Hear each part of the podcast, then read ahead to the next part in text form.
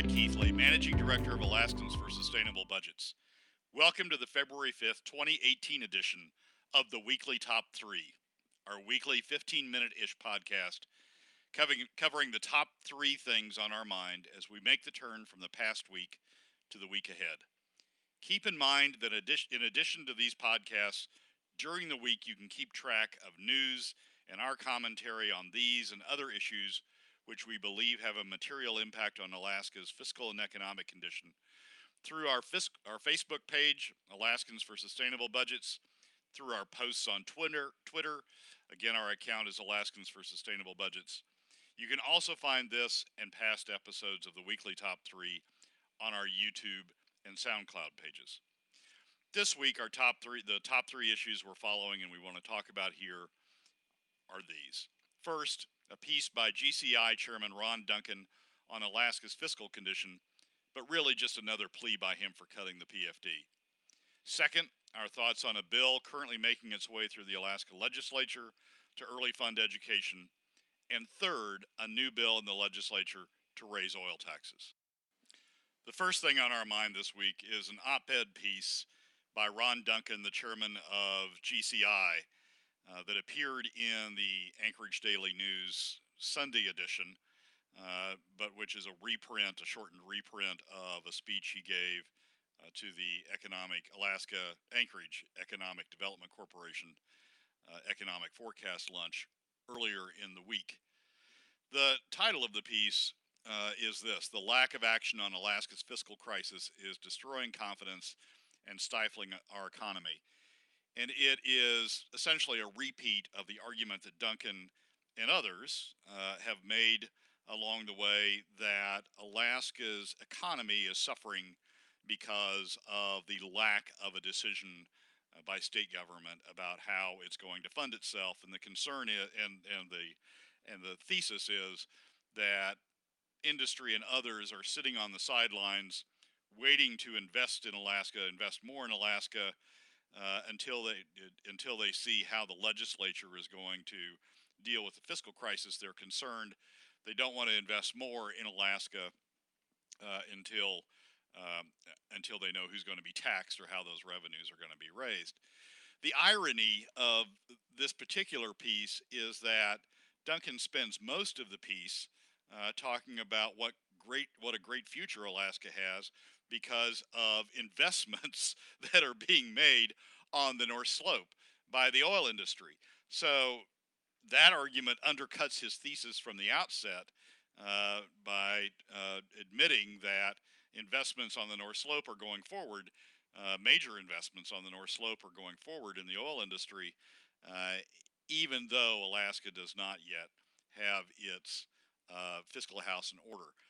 But the more important part of the piece uh, and of Duncan's argument uh, is toward the end of the piece when he talks about how he would how he would uh, fix this fiscal problem. The last paragraph says, or the next to last paragraph says, if we start to fix the fiscal problem by making sustainable draws from the earnings reserve before we run out of savings, I believe that confidence in the private sector will come back very rapidly and you'll see a quick rebound in that missing investment again, this is in the context of having spent most of the speech talking about investments that are being made on the North Slope. But he says in that missing investment, this will be followed very, very shortly by increased employment and a return to growth. There is no reason why we can't be growing as fast or faster uh, than the rest of the world. Well, when you bore down through what, what Duncan's argument really is, uh, it's not so much about spending from the permanent fund earnings as it is cutting the PFD.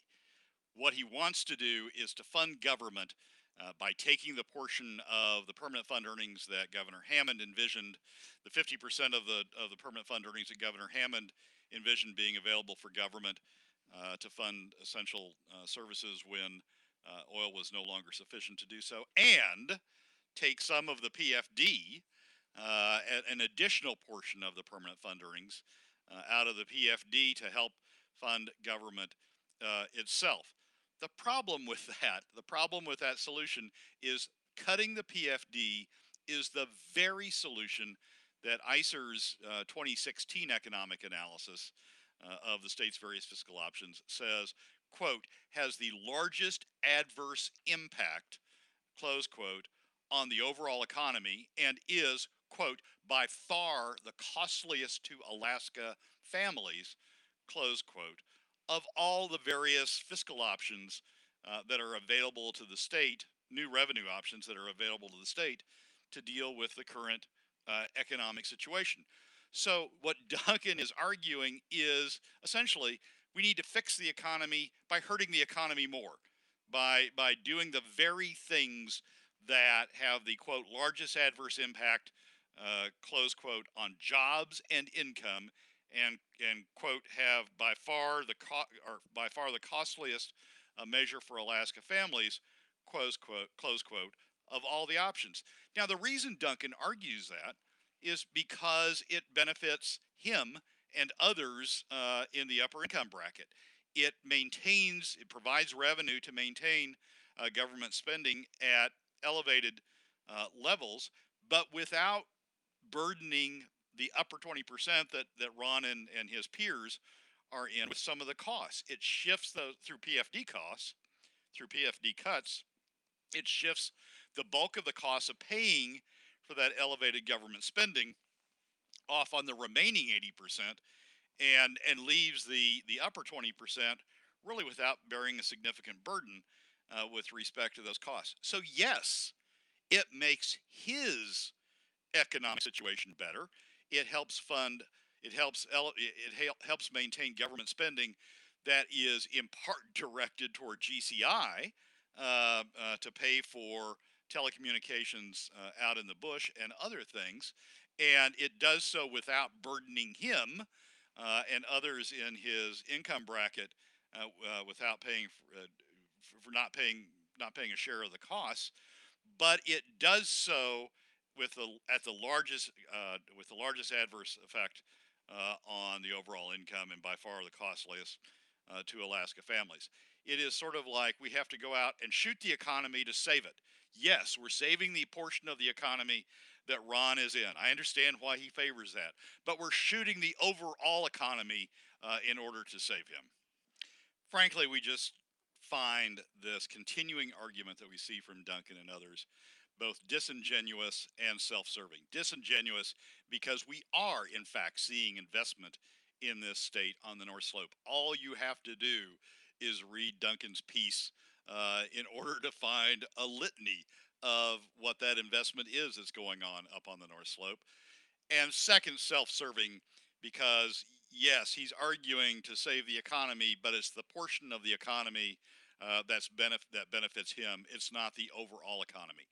Alaska does need a fiscal solution, but we need a fiscal solution that is driven by doing what's best for the overall economy, doing what's best for all Alaska families, not simply carving out one share of the economy or one set of, of taxpayers and say, hey, we're going to do something that benefits them, even if it is at the uh, adverse impact to the overall economy. We need to be looking out for the overall economy and adopting uh, a solution that addresses that first.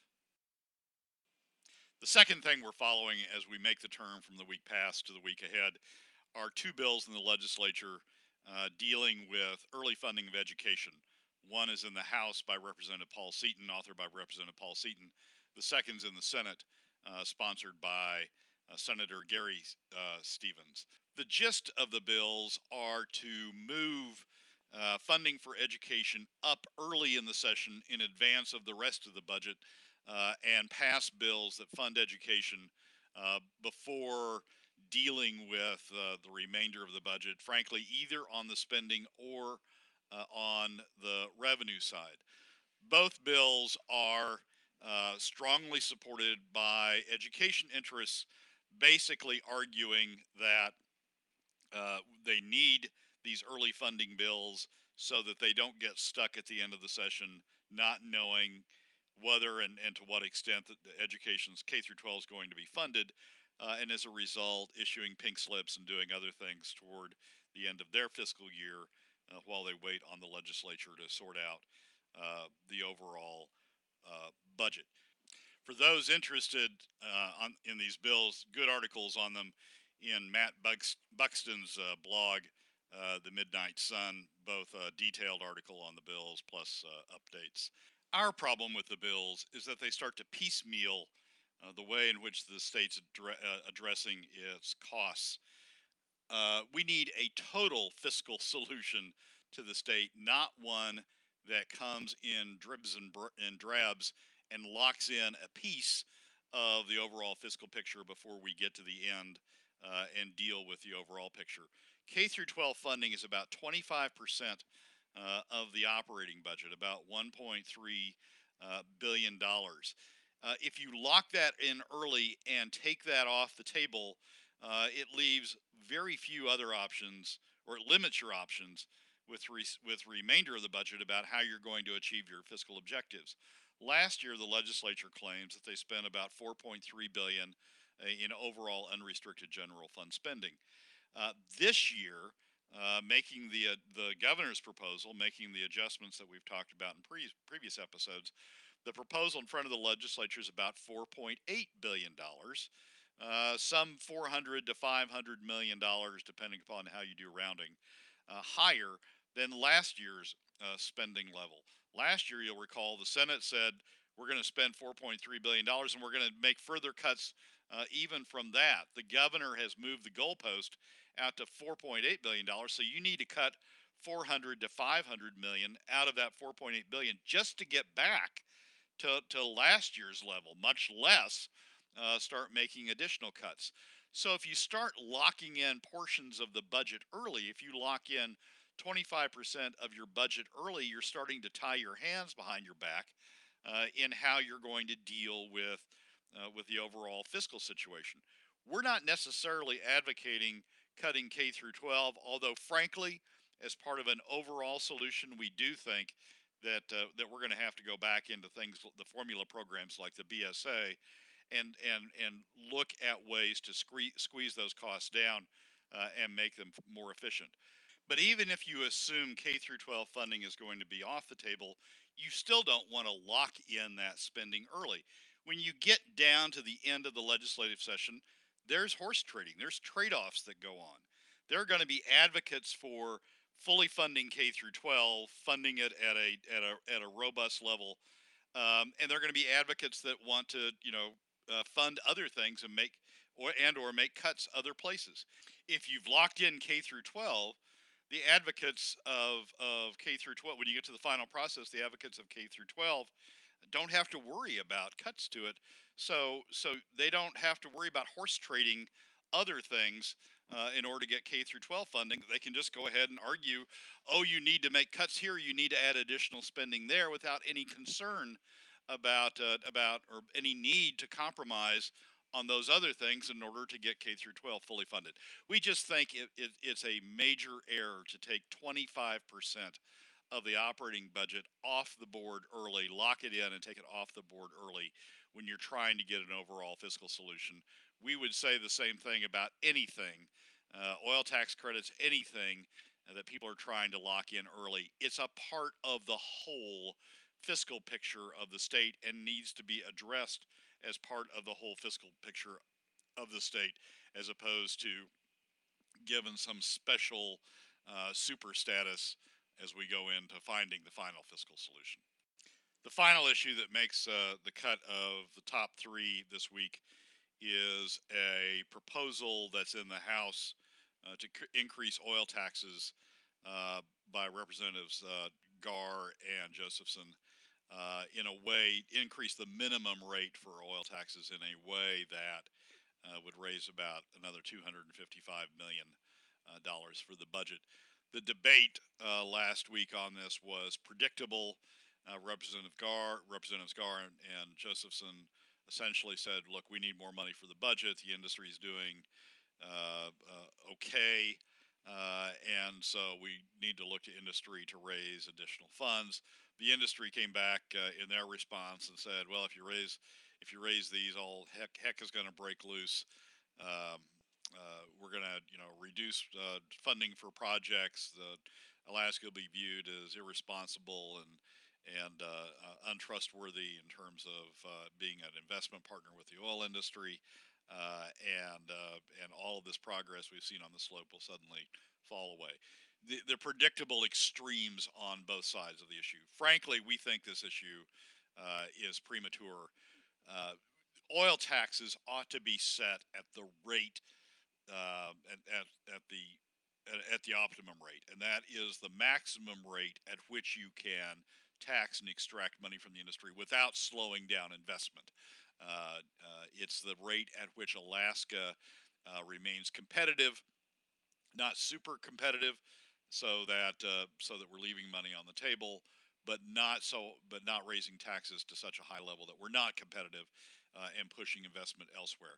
Looking for that sweet spot uh, the point, uh, the maximum point that you can tax without losing investment, looking for that sweet spot is always the debate that we ought to have uh, about taxes and is always the core of the debate we ought to have about taxes. And saying we have a, a budget crunch and so we need to call on the industry for more money uh, from the state standpoint is sort of silly. And for the industry to always have these reactions about, well, if you do this, the world's going to come to an end, uh, is always sort of silly. The legislature has hired some consultants that are supposedly looking at this issue and supposedly at some point this session are going to provide uh, their analysis uh, with respect to where Alaska sits in the competitive uh, structure and um, their analysis of, of changes that could be made that would make Alaska more competitive, attract more investment, uh, or uh, danger areas where if we did this, we would attract uh, less investment all of this debate about raising the minimum rate or anything else uh, is premature until we've had a chance to listen to those um, uh, experts, uh, take on their advice, analyze it, think about it, uh, and then come to some uh, analysis of whether or not it's time to change taxes, and if so, how to change those taxes. the rest of it's just sort of a wasted debate.